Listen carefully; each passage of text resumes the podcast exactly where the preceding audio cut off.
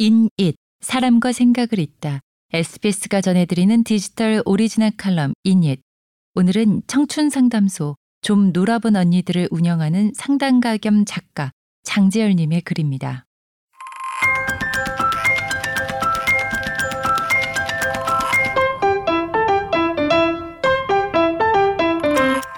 번아웃에 빠진 당신에게 어쩌면 휴가보다 더 필요한 것.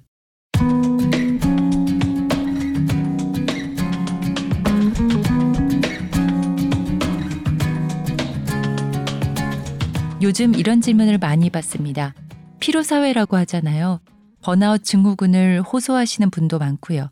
재열님은 스스로의 번아웃을 예방하기 위해서 뭘 하세요? 그럴 때마다 항상 추천하는 저만의 루틴은 바로 칠판 읽기입니다. 방법은 간단합니다. 자기 직전에 저희 집 작은 방에 놓인 칠판 앞으로 갑니다. 그리고 그 칠판 앞에 적어둔 글귀를 약 3분 동안 나지막한 목소리로 읽어봅니다. 벌써 6개월이 넘게 꾸준히 매일 밤 하고 있는 저만의 습관인데요. 집안에 웬 칠판이냐, 그리고 무슨 글을 읽는 것이냐 궁금하실 겁니다. 몇 가지만 예시로 들어볼게요. 재열 씨는 상대방 마음 상태를 참 빠르게 캐치하는 것 같아. 재열쌤, 항상 표정이 밝으셔서 보기 좋아요. 어쩜 그렇게 안 늙어요? 피부가 여전히 20대 후반 같으세요. 주변 사람들이 저한테 스쳐 지나가며 해줬던 칭찬들, 아주 소소한 것들입니다. 그리고 그 속에는 간혹 제 자신이 생각했던 제 스스로의 장점들도 있고요. 저는 이걸 자존감 칠판이라고 부르곤 하는데요. 문장들을 하나하나 읽다 보면 어떤 엉망진창인 하루를 보냈든 또 얼마나 스스로에게 실망한 하루였든지 간에 조금은 내 마음속에 차오르는 어떤 에너지를 느끼곤 합니다. 열심히 노력해도 뭔가 보상이 돌아오지 않은 것 같은 허탈한 일상을 살아가는 한국 사회. 신체적 번아웃보다는 정신적 번아웃이 훨씬 더 많이 느껴지는 게 사실입니다. 번아웃에도 분류가 있냐고요? 많은 분들이 번아웃 증후군 하면 체력적으로 완전히 탈진된 상태를 생각하십니다만 사실 번아웃이란 지속적인 스트레스 상태에 놓인 사람을 통칭하는 말입니다. 즉 신체적 과로뿐 아니라 정신적 스트레스가 지속되다가 그에 압도되어 버리는 경우도 포함될 수 있는데요. 너무 오랫동안 공무원 시험 공부를 하다가 불안에 압도되어 버린 경우도 있고요. 새로운 직장에서 적응하려 애를 썼지만 여전히 겉돌며 눈치 보다가 완전히 지쳐버린 경우도 해당됩니다.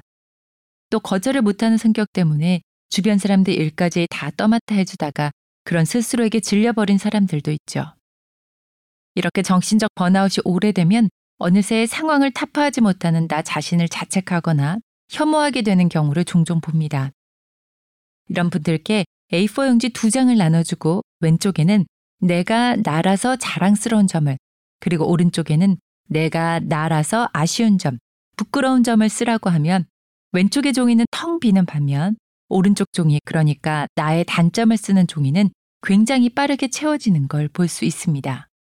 이건 그 당사자들이 너무 낮은 자존감을 갖고 있다거나 문제가 있어서일까요?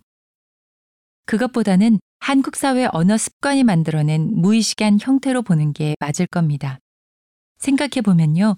우리 어릴 때 꾸지람을 듣거나 혼난 일, 즉 나의 단점을 지적받을 때 너 똑바로 들어, 너 명심해 라는 메시지가 늘 함께 했죠. 반면 칭찬을 들을 때는 아니에요, 별 말씀을요 라며 고사하는 게 겸손한 태도라고 훈련받아 왔죠.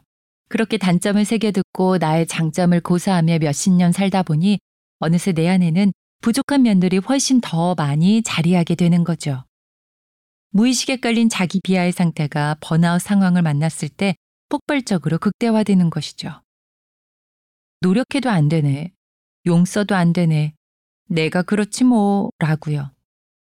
이런 분들에게 필요한 회복의 첫걸음은 건강한 자기 인식 상태일 겁니다. 건강한 자기 인식 상태란 나의 멋진 면과 아쉬운 면 모두를 5대5로 온전히 바라보고 있는 상태를 말합니다. 자신의 장점에만 꽂혀서 과하게 당당함으로 일관하는 자의식 과잉도 자신의 단점밖에 모르는 채로 스스로를 평균 이하의 인간으로 계속 끌어내리는 상태도 모두 건강한 상태는 아니라는 겁니다. 자기 자신의 좋은 면과 어두운 면 모두를 충분히 인지하다 보면 어느새 마음은 너무 기울지 않은 중립 상태로 찾아갑니다. 오뚜기에 중심이 생기는 셈이랄까요? 내 모든 일들이 잘 풀릴 때도 방심은 말아야 해라며 자신을 붙잡아주는 한편 너무 바닥친 상황에서도 나 따위가 그렇지 뭐, 뭘 해도 나 같은 건 나아지지 않을 거야 같은 자학의 상태까지 가지는 않도록 막아주는 거죠. 여러분도 한번 해보시면 어떨까요?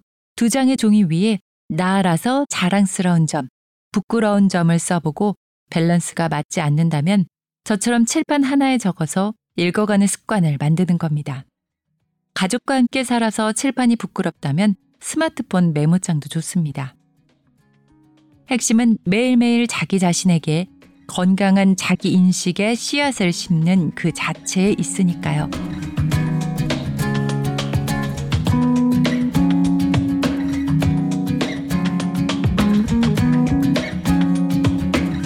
여기까지 상담가 겸 작가 장재열님의 칼럼. 저는 아나운서 유혜영이었습니다.